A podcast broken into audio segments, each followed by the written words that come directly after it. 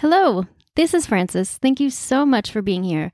Like what you hear on my podcast? Well, if you do, why not jump on over afterwards to my new Patreon? You can hear more and be a part of a really exciting community that I'm so excited to be growing. It's unlike any other. It's a place for the rest of us where we can learn and grow together with some laughter along the way. No new age nonsense, nothing elaborate. We gather together. I'm offering exclusive content there, including an online collection of methods to keep your energy healthy and bright. I offer live events and so much more. You can find me on patreon.com as Dropout Psychologist. It's a space where we can relax and laugh as we learn together. Sacred work really doesn't need to be so serious. It's okay to have fun while we're learning. I'd love to see you there. Hi, I'm Frances. Welcome to Not All Spirits Are Jerks, a podcast named after my main spirit guide, who is a super duper duper huge jerk. Today, I'd like to share the story with you about how I became possessed by a spirit which came into my body and pushed me down some stairs at an Airbnb in Copenhagen, resulting in me breaking my big toe. And I'd also like to share with you why this was completely avoidable and 100% my fault that it happened to me. If you're new here, welcome. Very quick summary about me. Previously, I was a clinical psychologist.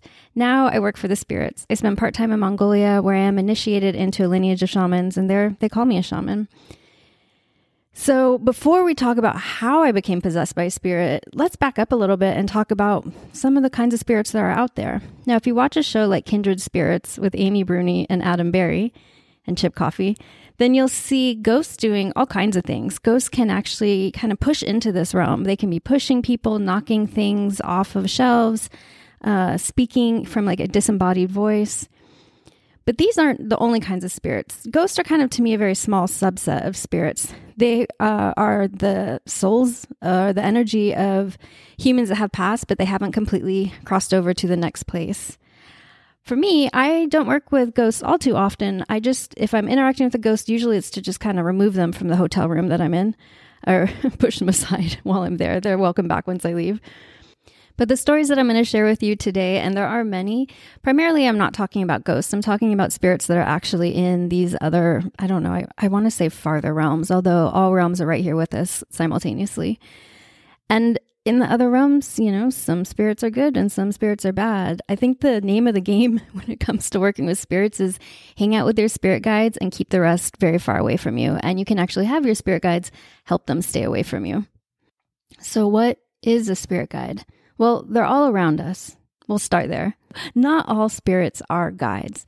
Guides are things like um, you almost everyone has guides around them. And it's good to open up, I think, our thinking of what a guide can be. Let's say you have a picture of your great great grandmother whom you never knew hanging on your wall, and every night as you go to bed, you just maybe sometimes, maybe not even every night, but you often find yourself just looking at her and smiling, wondering about her life, maybe saying goodnight. And then there was that one time several years ago where just as you were glancing over at her, you had this funny feeling of like, I need to get a new job. That very well could be your great great granny who you never know from the other side passing information to you. She's still with, with you, even if you've never met her in this realm. When I sit with people, past pets are often with them. Now, they're not usually the ones giving like lottery advice, but the pets are there, and I think guiding, we could say, in, in many ways. Another kind of guide that we may not think of um, as immediately as like sort of the traditional guides that lots of cultures and religions have is your higher self. So if we look at it from one angle, you are your higher self. But if we turn it on, uh, look at it from a different perspective, your higher self is a spirit guide that's guiding you. And you don't have to be someone like me who connects with the spirits directly and can communicate with them directly to be able to get this guidance from something like your higher self. Maybe you were looking to uh, move to another city. And every time you find a new place uh, that you feel like, oh, yeah, I can sign that lease, it gets scooped out from under you. And then you finally get a place and your car breaks down and you have to spend money on getting your car fixed instead of making that move. That very well could be your higher self from the other realms, the higher realms, guiding you in the right direction because they know that the path that would be waiting for you there is a path that's not going to be good for you. So, what is a spirit guide? I would say it's a it's a spirit that guides. Anything more than that, I think it's just carving meatloaf at its joints. Now, what does matter to me is that I know specifically the spirit guides that are around me. As a shaman, I am part of the very small subset of humans that I would call sacred healers. So, sacred healers, we work with the spirits for the benefit of all. And the benefit of all includes humans, animals, the land, and uh, spirits, maybe perhaps not in physical form. Sacred healers were nothing new. We're found in all cultures throughout the world. We're not of the past. We don't live behind glass in museums we are currently still in cultures all over the world. So, shaman is just the term for the sacred healers of Mongolia. And then we have other terms like angakok for the sacred healers in Greenland. I think we could think of us sacred healers as like our souls are the same. And when I say our souls are the same, what I mean is we're kind of weird. I mean, we're just different than other people in ways that are pretty hard to capture unless you know one of us or you are one of us. But our methods differ. So, uh, while we are rare, we exist everywhere. And even in spaces like the dominant culture of the USA, very colonized spaces where they try to erase us, they no longer burn us, but what they do is they diagnose us. Doesn't matter, we still exist. Although unfortunately, a lot of us fall into that thinking, and uh, and that's why we lose our healers. That's why sacred healers don't exist in colonized spaces. It's not that we don't exist; it's that we can't.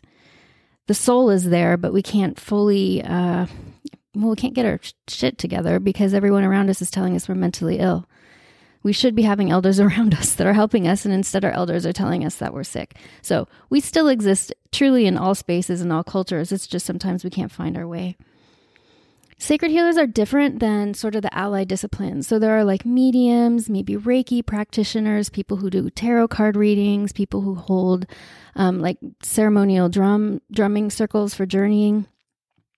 They're similar, but they're not exactly the same thing as us. We're odd, we're different, we're rare, and we are everywhere. Now, what you will find in common, or what I find in common, and I think I can say with some confidence, what all sacred healers have in common is we have a more formal relationship with our guides. We don't just work with guides, we have our specific team. I often call it my sky team or my sky council. So I'm going to talk to you about my my own lived experiences of working with my primary spirit guide. And this is coming through, you know, my story is so out there. You can either like you can try to categorize it. Let me know if you figure it out. I'm going to share my story as someone raised in the West, non-indigenous, now recognized as a shaman in Mongolia. So I'm talking about Mongolian ways coming from someone who was raised in a different culture. Take it for what it is. It's valid, but it's not common. I'd also like to point out that, you know, I'm not a researcher, and I think that's to my credit. Almost every single piece of information that I have consumed reading or watching videos about Mongolian shamanism varies from just absolute garbage to close but uh, wrong enough that it's really misleading. There's almost nothing out there that I see or have consumed about Mongolian shamanism where I think, yeah, that's that's accurate and true. Almost nothing. And I think the reason for that is because the people who are producing the content, they're not having the lived experience of it. And perhaps this is something that you can relate to. It happens all the time. Like, let's say maybe you're part of an indigenous community and you've had like a reporter or a researcher come in, share some stories in time and leave. And then what they write about it, the content that they produce, you look at and you think, well, that is, has nothing to do with my lived experience as an indigenous person. Or like my sister, who's a pilot, I was hanging out with her the other day and a meme came up and she was about the airline industry and she was just laughing, like, gosh, this is absolutely not how it works. um, it's sort of some slightly adjacent, but another example is uh, there's some Indian food that I've had in South Carolina, actual experience. It's been described to me as the best Indian food around. Um, and I have a feeling perhaps if you're from India, if you tasted this food, it's not going to taste like the food that your mom made. So, what's going on? It's just human nature that the ways that we are raised, our ways of knowing, doing, being, relating, and perceiving, can never be replaced by consuming any content about it. If you don't have that lived experience, it's never going to be exactly the same as being part of that culture and community. So, you perhaps are not a shaman, but even if you're not a shaman, I think you you get what I'm saying when I'm saying most of the stuff out there. I just think, "Oh my gosh, this is so misleading at best, if not harmful. And it's from people who are doing their best, but they really want to, uh, even if their their heart is in the right place and they're trying to produce the best content possible. You know, we don't see with our eyes; we see with our hearts and minds. Unless you're a newborn, there's always already some structures in place, and when we go in with preconceived notions, or more importantly, when we go in with huge files missing of what can be of other ways of being from our own experiences, we don't fully see what's going on in front of us. I believe this is also why my experience has been wherever I go all around the world, when I meet another sacred healer, we can come from such vastly different lived experiences, totally different cultures, but we see each other immediately. I mean, first of all, because we literally see each other. We have more senses than most people, and we, we see each other, we sense each other with our spirit eyes. But at the same time, I think we all feel a sense of relief of like, ah, oh, someone I can just hang out with at the fire. And the sh- stories that we share with each other, often through translators, are some of the best stories. but I won't share those publicly because if you don't have these shared experiences, they're too far out there. I think we all like to relax and kind of let our hair down when we're uh, alone sharing space with each other, even if we've never met before, because every single sacred healer I've ever met, we all know that in the more dominant spaces, when we're moving through uh, institutionalized spaces, we are being pathologized rather than understood. Although a lot of people who are coming from spaces where they don't exactly understand, they're actually just very interested and curious. But even then, the stories that come, they're not coming uh, from a place of accuracy. and that might even be well meaning people that want to go and uh, see a miracle and they report back the miraculous uh, work of shamans in Mongolia, which for me is just a regular workday. So I'm not a researcher, and that's to my credit. At the same time, I am absolutely, probably quite obviously, but I'm not speaking for all shamans or sacred healers for that matter. Um, you know, I have some very close relationships with mentors in Mongolia, and I have had a shaman teach me how to do a ritual and then sometime later, another one of my close mentors showed me how to do a ritual for the same purpose, but their methods actually contradicted each other. For me, this is no problem because when you're working with consciousness, what's important is the intention, and then the objects get fueled by that intention. It doesn't matter. But at the same time, I think it goes to show that shamans, we differ a lot. We differ a lot in the ways that we work. But there are three core features of every shaman that we all have in common. And those three things are found. I think it's kind of now we're starting to get down into like specifics of shamans as compared to other sacred healers who might have similar methods but not entirely the same. So, we shamans, there are three things that we all uh, share. The first thing is that we all have an ongod. And an ongod is a very specific and sacred kind of spirit guide. In fact, this podcast is named after not just my spirit guide, but he is my ongod. Now, my Ongod is someone I'm kind of, more than kind of, that I'm bound with in this lifetime the reason why I can do what I do is not because of anything that I'm able to do. It's because I'm able to have this connection with this very powerful Ongod. and he's the one that is helping me doing the healing work, doing the divination work, removing the negative entities. I'm not really doing any of it. I'm just good at connecting with him. So you really have to have an Ongod and not just have an Ongod, but have a very healthy relationship with him in order to be a healthy and uh, powerful, powerful shaman. Now, you don't get to choose your spirit guide any more than you get to, or your ongod, um, any more than you get to choose to be a shaman. All this just seems to kind of happen to you. um, but they're really handy to have, not just because of that they're helping you, but they provide an incredible amount of protection. So let me tell you a story about how my Ongod, while he is a jerk to me and he's almost never a jerk to other people, occasionally he is a jerk to other people. One of the things that my ongod has said to me again and again is, You show me someone who's had no difficulties in their life, and I'm going to show you an asshole. Now, in Mongolia, there are certain spaces where some people have a tremendous amount of privilege, financially and otherwise. Um, very little difficulty in some of these people's lives. And I actually have two stories of people coming from these sort of upper echelons of Mongolian society coming to ask uh, me if I could do some work for them. I'm going to tell you a story in an exceptionally de identified way now about one of these experiences.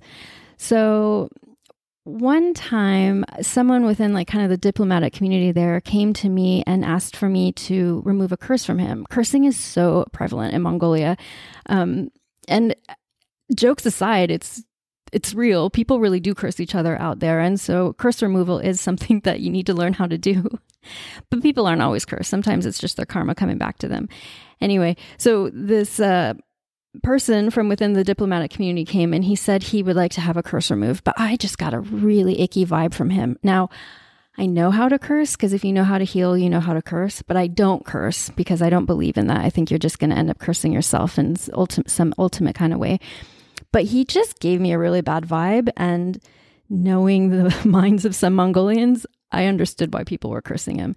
And frankly, I wanted nothing to do with him. But when you have an Ongod, it's not really like a um, a mutual relationship of equals. I often just have to do what he tells me to do. And my jerk Ongod said, You have to work with this guy. Oh my gosh. And I really didn't want to. I just, I don't know that I even felt safe. And my Ongod said, Don't you worry. This is going to be a very short session. So we set up a time and he was running late, not unusual. I love the way that time is experienced uh, for me much more realistically in Mongolia. It's not such a rigid thing. So, yeah, he was running a little bit late, but then time was passing on and on. And I thought, well, maybe he's not going to show. Hooray. and then he came. But he was really shaken. And he was really shaken when he came in. And he looked at me and he said, Are you cursing me? And I was like, No, I'm not cursing you. And he said, I just got in a car accident on the way over here. So he had been taking a taxi and he wasn't hurt, but it was a pretty significant rear ending of the taxi that he was in. And as soon as he said that, my Ongod said to me, You tell him that was me. That was me just saying hello and letting him know I'm around you. And if he does anything to try to hurt you or scam you, I'm going to be right there wherever he is and he's going to get he's going to get it. so I told this man what I had been told. His eyes were as big as saucers. And I said, Should we get going? Go ahead and lie down. I did the curse removal and he scurried out and I never saw him again. Uh, and my Ongod just laughed. He said, you know, sometimes assholes they need their they need their experiences. It's all for the better good. These are not my methods. I don't put people in situations of being in car accidents, but we don't always get to choose our coworkers, you know what I mean? So, all joking aside, this is an example of why, it, outside of just doing, uh, having the guidance from the Ongod of how to be doing the healing and uh, what I'm doing when I'm sitting with people, he's an incredibly powerful protective energy around me. And I'm reluctantly incredibly grateful to the protection that I feel from him. But his methods are what I would say unconventional. Even for some of it's not unheard of, but definitely not all Ongods in Mongolia are as much of an a hole as mine is. In fact, what happened was I had met him years and years and years earlier.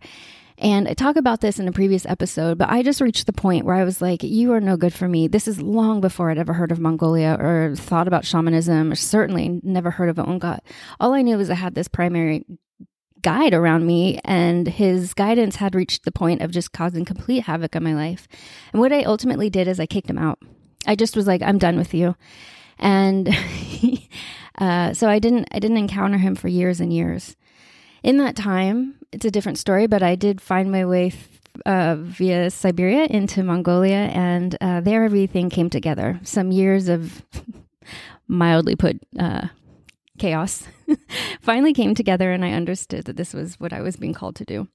Unbelievably to me, it, wasn't exactly as easy as getting off the train and being initiated, but it almost was. It, it's just still to this day kind of hard for me to wrap my head around. But I was uh, quickly finding myself in uh, into the pathway of initiation. And so I found myself on my first time to Mongolia preparing for my first ceremony. Well, it was explained to me that uh, in this first ceremony, I was going to be paired with my ongod, and it's something like a. I mean, it's not a wedding, but it's the closest I can think that comes to mind. It's just you're paired for life, and so I went back to the flat that I was staying in in Ulaanbaatar the night before, and guidance came around me and they said, okay, this is a little unusual, but we're actually going to let you choose your ongod. So we're going to spend some time right now in trance. Um, and we'll let you kind of like interview. I don't know how else to say it. It wasn't exactly that, but like uh, um, have a lineup of a few spirits come through, and when you find the one that you want, that will be your ongod. Whoa! Now was that a night? So I, I lied down. I put myself into trance. And these different healers came through. Some of them came through in very like human form. They've clearly had been a shaman in their past life, some quite recently, some from several hundred years ago. Some of them came through more as an energy uh, they sh- they they would get, tell me just a little bit about themselves, like these are my gifts, this is what I do, um, this is like not necessarily how I would train you, but like this is what I want for you, these are my aspirations for you, and um, it wasn't like a pep talk, but it was more like this is sort of like my profile of this is what it would be like. And every single spirit that was shown to me had an energetic signature as well. Now, I was feeling picky because after the last several years, of having turned my life too much over to the spirits, I was getting really savvy. And I knew that no has become a very, very magic word for me. in all the realms. And so I was really thinking, you know, Frances, this is one of the biggest decisions you're going to make in your life. And so I'm going to wait until I see the right one. I don't care if I'm here all night. So it's a no, and it's a no. It's a almost yes, no. It's a no. Just pass, pass, pass. I get this image of like if you could make like a Tinder for choosing your spirit guide. You know, I was just swiping right, swiping right. and then as I'm lying there, this incredible energy came over me. It was almost like orgasmic. It was so blissful.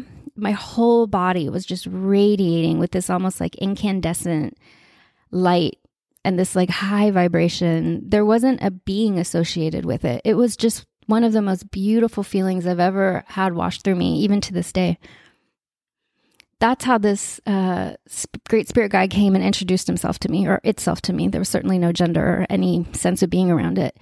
And I just sat there. It was so peaceful. It just brought tears to my eyes. It was so otherworldly and it felt like all of this human drama and muck that we find ourselves in stuck in this dream ah maybe this is where we go to after there was just something so one about it and so I, I thought about it though I kind of poked at it and I asked some things, and it was communicating with me in a different way, very different than the spirits that had been communicating with me before. It was showing me things, um, not exactly speaking directly, but just giving me a sense of like, you know, those other beings were incredible, but this being is coming from somewhere else. And so I thought, and there was just something in me that thought, this is it. I've never felt anything, anything like this. I feel so safe. I feel so protected. I feel so um, serene and at, at peace. Uh, this is um, this is something remarkable, and this is the ongod that I want. So I said within my heart, okay, this is the one. The energies came around me and said, "Are you sure?" Yeah, yeah, this is the one.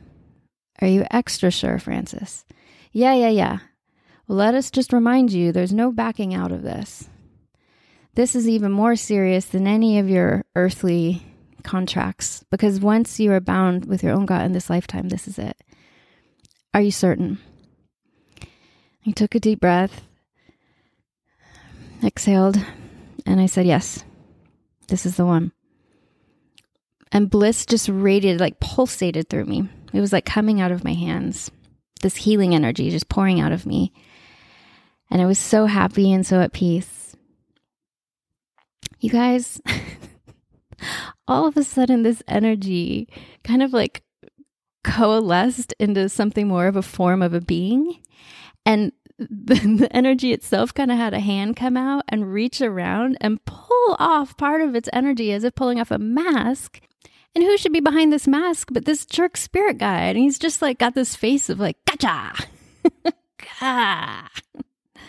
I had kicked this dude out years before sacred dude. And so this is the story of how that jerk spirit guide became my jerk Oh God. and then we did the ceremony the next day. I don't know. I mean, uh, I, I, I do believe in past lives, and I've I've tried so in so many different ways to get rid of this jerk spirit guide. I think I tell people, you know, we get to pick our guides, and in some ways that's definitely true. There's chosen family and there's chosen spirit family, but this guy I think might just be a package deal, and you know the way he torments me. maybe it doesn't feel familiar to me, but uh, it does remind me of a relationship that isn't new. Um, so that's how I got my own ongod.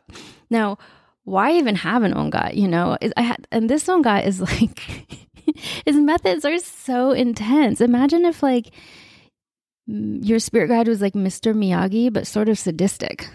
like he's constantly having me do things with no explanation and uh, no interest in uh, hearing my opinions on if I'm tired. I remember one time way way early he said okay i need you like straight up you guys i don't i can't believe i'm sharing this but he said i need you to go buy 100 gallons of water. And so I protested, protested, protested for whatever reason. This is long before he was my ongod, but this is one of the reasons I kicked him out. Uh, he said, no, this is like what you're to have to do. And he started just like saying, I don't remember. It was like just saying something in my ear, just like water, water, water, water. And I try to tune it out. And it was to the point that it was like, I got to work. I'm a psychologist. I got to be able to listen to my clients. if buying 100 gallons of water is what's going to get you off of my back? you got it. So, like a modern day Milarepa, I go out and I buy these 100 gallons of water, 100 individual gallon size containers. Uh, this is in the USA at the time in North Carolina, so I'm using gallon metric. And uh, I think I had to do a couple of rounds, and I was married at the time, so I'm like hiding. I don't want him to think I've lost my mind. I mean, like, you know, good luck. Um, so I was like taking them in while he's at work, and I think I like put them under beds and stacked them in closets. I have no idea. And I was exhausted. I never found out what he wanted me to do with that water. Never. I have no idea. I suspect it was something about there were lots of like physical things that I need to be doing with my body to condition my body in a certain way. And I suspect now looking back and starting to understand his methods, I probably had like a kinked up meridian or something in like the shoulder area and lifting all of that water and going up the stairs. It probably worked out some energy thing that I needed. Like, I'm pretty sure now that was at least part of it. Another part of it was probably just to continue to break down my sense of like self and identity. Um, but these are the kinds of methods that he uses. So now that I do have an ongod, well, this is where the other two of the three things come in that all shamans we have in common. With the ongod, what we also have in common is we become really good, really, really, uh, I'd say skilled, hopefully, at trance work and the lesser known or at least spoken about skill of possession. It's really important for the work that we do that we know how to possess you totally messing with you. That's not what I mean at all. Mostly. No, I'm kidding. I'm totally kidding. My apologies. I don't mean possessing you. I mean actually being really practiced at allowing a spirit to take over our own body, to possess our body. So trance is something that I think is more familiar. If you have ever done something like um, journeying to like a, a repetitive sound, um, most commonly a drum, but it doesn't have to be a drum that is uh, going into trance, which can allow you to move your consciousness to other realms. Personally, more and more, I think that all humans, we have some ability to be able to do things like trance work. It's just part of the human package, but a lot of us lose it when we're in these like sensory overload environments that we're just bombarded by so much. We lose the more uh, subtle pathways. But we shamans, what we do is we practice uh, being able to go into trance um, in like a repeated, controlled fashion, being able to move our own consciousness. But you know, you don't want to just be hanging out in these other realms as a little human because there's a lot of icky stuff out there, and that's where the ongod comes in handy. Also, even if I, well, like there's just there's just so much going on because not only do I want to avoid the bad parts, um, you know, the bad alleyways that everyone knows not to go down, if I'm doing something like soul retrieval work, I don't know where this person's soul is hanging out. You know, something difficult happened to them, something traumatic, or a long period of loss. Parts of our souls, they drift out from us. And to be fully healthy, um, sometimes soul retrieval is needed. And that means gathering the pieces of our soul that took off and bringing them back home to reside in the human, in the human form for the continuation of this lifetime. I don't know where their soul went. So if I'm doing soul retrieval work, I'm completely dependent on my Ongod, but because he knows the address, he can take us there and help us bring that piece back safely. Not just bring back the piece safely for the person that I'm working with, but one of the things that one of the like the biggest mistakes that I see, honestly, even sacred healers make, um, but a lot of people doing this kind of work is uh, y'all don't always bring all of yourself back because it feels really good sometimes, especially when you find the good fun realms. It feels good to hang out there. It's very spacey sometimes, and we come back here and we have traffic and bills and uh, difficult relationships. And it's really tempting as a sacred healer to allow part of your soul to hang out in other spaces. Personally, I really, really, really try not to do that. And my Ongod is the one that makes sure that everyone everyone comes home safely and is back in time for dinner. So I think that trance work, if you're a little bit familiar with people who work in um, kind of like shamanic ways, I think trance work is something perhaps familiar to you. It's even what you're seeing people do, like uh, when I see someone um, like mediums when they're connecting with past loved ones on the other side. Uh, for me, what I would say is that's trance work. That's going into a light, mild trance. Trance isn't just on and off, in my experience. It's a spectrum. You can go full trance and completely leave your body, and there are stories of healers who leave their bodies for days on end. So they hopefully have well, they will have someone around, and they'll say, "Look, I'm I'm doing spirit flight. Take care of my body. Definitely don't bury me. I'll be back." Um, that's full trance but you can go into partial trance as well. And that's often what more commonly the kind of work that I do.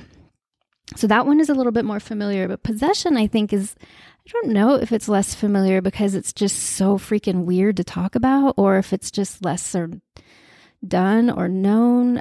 I, don't I don't exactly know, but possession is a core part of what I do. And it's really, really, really handy. I wouldn't be able to do what I do without possession because, like I said, I don't know what a person needs to heal, but my Ongod does. So, after years of practice and training, I'm able to really, really seamlessly bring this Ongod into my body. A common healing session with me might look something like this. So, like one that comes to mind, uh, nothing, this is a pretty common experience, is I had someone come recently and he uh, he didn't know exactly what was off, but he just felt like his energy was off. And I had worked with him for some time and he trusted me and he said, Can you just take a look? Um, is there some energetic work to do? So he lied down and I opened Sacred Space. And then what he wouldn't know, but what I did is I opened up and I allowed my Ongod to come partially into my body. So at that point, I am now the observer. I'm no longer the one moving my body. And in fact, I'm no longer the one speaking either, although I look just as common as I would driving in a car. So I saw my left hand reach up and my middle finger and index finger pushed uh, with some like firm pressure on a point kind of on his uh, right shoulder just below the collarbone. And then I saw my right hand go up and my middle and index finger pushed on a spot closer to his hip area. So it was this diagonal line across the body. And I said, but it wasn't me speaking. I said, there's a kink in this energy line. There's like a kink in the energy that's wrapping, curling around the heart. And it's related to grief. So we're going to work on this energy line, release some of that grief and get that energy flowing again. And that has, that's what's been kind of like the kink in the system that has been blocking the healthy energy flow for the whole body. So by working on this line, we're going to work on your entire energy field. Now, for him, what he would see is some like very knowledgeable healer. But in fact, what was happening is it was, uh, I was no more doing it than watching a football match. I, I literally was learning as I was speaking. That is uh, the kind of work that I'm able to do using possession as a skill after years and years and years of training. But of course, at the beginning, um, well, I remember the like thinking back the first time I remember what I would now say was evidence of possession was pretty early on. I was uh, meditating, just like not super intensively, but I would meditate like once a day while I was still in private practice and uh, hoping that it would kind of stabilize things. But of course, it wasn't stabilizing me, it was just opening everything more rapidly, maybe in a um, the correct way, but it was still going too fast. But I remember I was sitting in just a very classical meditation pose, sitting on a zafu with my legs crossed, and I had, you know, each hand palms up on a knee, just doing some really basic sort of insight meditation. And all of a sudden, my thumb and index finger closed. And it in a moment was just absolutely just like reality shattering for me because I was 100% clear that something had come in and closed my fingers. It was not the sensation of someone coming from the outside, and it was not me that had done it. Something had come in. And for that to happen, for that to be possible, even if you didn't believe in it before, when it happens to you, it was a small thing, but it was enough to shake me to my core. So I think, like my soul, like I said, sacred healers, we just have these odd souls, and it's part of my software to know how to do it. But just like an athlete, they may have natural abilities, but they have to train. It's taken years and years for me to be able to train myself to the point that I can do possession safely. And the number one thing that uh, like I don't I don't think that I could teach possession work to someone to just any person. But if you feel like this might be something that's happening to you, more than the possession work, the number number number one thing is have a tight healthy team of good spirits around you and keep your vibration very high and clean. So, throughout my journey from the beginning of this opening, one of the things that I feel so grateful for and so lucky to have is it does seem like there's always things around me that are just protecting me. Um, it's like I've learned a lot by they let me fall down, but they're not going to let me fall down a well. So, uh, and that's not true for, I would say, the majority of people who are beginning to open. I think most people open, and some of their first experiences can be really scary and dark. And then it's just a matter of learning how to like clean your energy raise the vibration um, and then keeping your energy high and protected. But for me so as this uh, possession kind of ability was growing in me i i wanted to play with it. I wanted to figure out what was going on. And i remember i was in a grocery store one time and i kind of was aware of a spirit around me and i thought well i wonder what happens if i just let the spirit into my body now boys and girls and all the rest of us at home do not do this. This is a super, super terrible idea. This is how we get movies like The Exorcist. This is how we get people like me doing exorcisms. Like, don't just let random spirits in your body. I can't believe that I did that looking back. It's unbelievable. Uh, but I did let this spirit into my body, and it, I don't know what it was, but it was just kind of curious. And I think it enjoyed playing with one of these like humans that it probably is watching all the time. And it just spun me down, it spun me around in a circle. And then when I went back home, I got quite a talking down to of like, okay, so that's what we don't do. like, do not do that again. so if you happen to uh, feel like working on possession work, my very, very first thing that I say is more than working on how to open, you got to make sure you know the spirits around you. You got to have a really tight team, I think. Um, preferably know them by name, but you know what? You might, you might not know your closest spirits by name. That's certainly true for me. I have my Ongod and I trust him to be sort of the bouncer even for the spirits that I work with. But traveling through all of these lands and going to all these some of the most sacred places in the world, there's spirits around and they're really helpful and they just kind of jump on the caravan, it seems. I have so many spirits around me. I couldn't I honestly have no idea how many I have around me. In different situations, different spirits come in. So my Ongod is kind of like the the stage producer, the manager. He's figuring it all out. But it is true I don't know them all by name but I know that the practices that I use, I'm safe and I'm protected. And that is number one, first step for learning how to do possession work. The second thing is I just practiced. For years and years, I just practiced. And one of the best ways I uh, was guided to practice is dance, actually. Dancing, even now, I love listening to like Psytrance. Um, and just dancing. And I think that's true. Like if you go to like festivals, some of the more higher vibration festivals, I think a lot of a lot of possession is going on with beautiful land spirits and fairies and allies and all the spirits that everyone's bringing together. But yeah, so there's a lot of dance and uh one of the most beautiful moments in this training, oh, it was so lovely. I was in community in Iceland. I wasn't in Reykjavik it wasn't too far outside. I was at this sort of like wild, mystical, sort of like farmhouse about um, just maybe under an hour from Reykjavik. And I was staying there for, I don't know, a month or so. And I was guided to just go out into the land and to dance. And I mean, you have to imagine um, on one side, there's like the moody sea. It's like, it was like late fall you know, kind of dark, stormy clouds, not snow on the ground yet. The foam on the waves is it's kind of almost angrily crashing up on the sto- on the shore. It's my favorite kind of mood. And then on the other side of me, there's this huge uh, mountain side, like just going straight up. It was an absolutely stunning space. And then there's lots of like moss on the ground. It's really spongy ground where I was. It was a perfect place to practice full possession. So what, and I knew who I was working with. It was my ongod. I did know him as an ongod by then. So what he said is, okay, go out. And I just, I think I just put my headphones on. No, maybe I had a speaker with me. I was just alone out in the countryside in Iceland. And do you ever play, remember playing like musical chairs where you're like dancing, dancing, dancing, and then the music stops and you have to run and get a chair? It was kind of like that sort of game where what he would do is I would just let him into my body and he would dance me. But I would full, I would practice going from 80% to like 100% full possession. And then bam, I would totally collapse and just fall like, uh, like faint onto the ground, onto the soft, mossy ground. And the first couple of times it was terrifying, but then it became absolutely thrilling. It's one of the most beautiful experiences I've had, just dancing out in the nature and the spirits of the land that were there with me. And uh, I was just giving myself over in a way that felt so safe and clean and pure. It was wonderful. So that that's the training. It was a it was a very um, magical magical path to get here. Oh, that's right. I have another possession story coming out of this same journey in Iceland that time.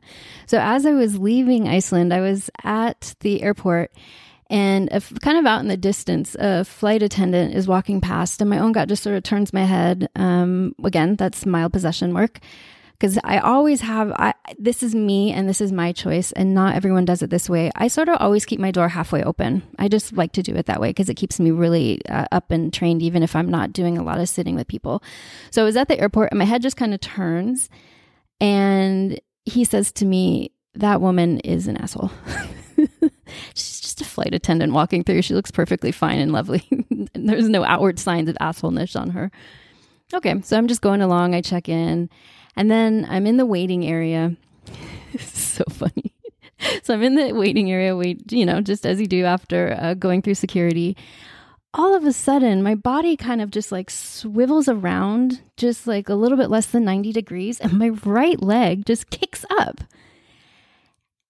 And this flight attendant that I had, I swear to goodness gracious, this happened. This flight attendant that I had seen earlier on the other side of security happened to get tripped by my leg.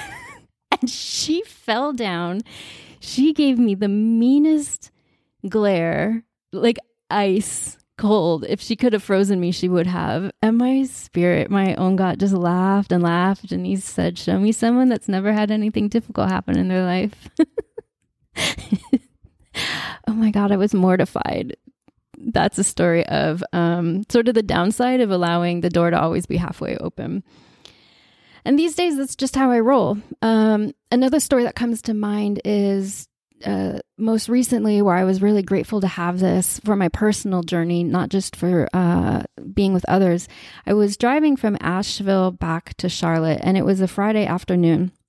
And I found myself as I was getting closer to Charlotte, North Carolina, and the traffic was getting heavier. I don't know if it was like happy hour for people like wanting to like take their cars out on the road, but suddenly it seemed like not only was the traffic getting heavier and heavier, but there were lots of people doing kind of like this like show off driving, like going really fast, swerving in and out of other cars.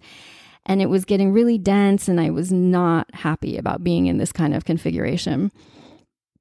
It didn't feel safe. And I just was like, I felt my body relax and I felt my spirit partially come into me, less than the one with the flight attendant, but he was jointly helping me drive. It was like, and now we move over a lane. Swear to goodness. I'm not saying I was going to be in a car accident, but it was nice to have him there to help me just be like, right, relax, drive smoothly. Let's just take a different way. And I, I share this to explain that when I say that, like, possession is part of shamanism, I don't experience it that way. I experience it as part of this weird soul that I am. It's now just something that I do.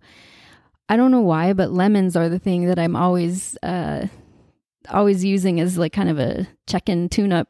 Like if you ever see me at the grocery store picking um, some celery, that's probably me. But if you happen to see me reaching for a lemon, that's 100% not me. That's just an understood, shared upon time where I relax and my spirit comes in and he grabs the lemon for me. He's going to always pick the best lemon, But every once in a while, I'll turn the lemon over and it's like the one lemon that had been moldy on the other side. Just another way for him to let me know he's always by my side. and this brings me to the story of how I got possessed by a spirit and was pushed down some stairs in Copenhagen. Can you guess who did it? I bet you can. So, what happened was I was leaving Nuuk, Greenland, and I was actually going back to somewhere in North America. You can't actually get from Greenland. You can't go direct, even though it would be like, I think, an hour, hour, two hour flight from Nuuk to Boston, but you can't do it because Greenland at this time still doesn't have independence and it is still occupied by Denmark. So to get out of Greenland, you have to go through like the European direction. You can either go through Reykjavik or you can go through Copenhagen, and then you have to fly back to the East Coast. It's ridiculous. So I found myself on just, a, I thought, well, I'll just take a, like a couple of days in Copenhagen. It's not a city I'm familiar with. I think I had like three nights there. And so on my second night, I'm going downstairs and it's dark. And of course, it's not familiar. So it's really easy for me to be messed with because I, I have no routine to go back on. It's a staircase that I don't know. And I've only been down it a couple times and it's late at night. And I'm just about to be at the bottom. I have a couple more stairs to go. Bam. My spirit comes in. I think I'm walking down a stair. He basically does kind of like the same thing. He kicks my leg out and I totally eat it. I land I don't want to be too graphic, but I land in a way where I heard the snap of the big toe on my left foot, just like that's not the direction it's supposed to go.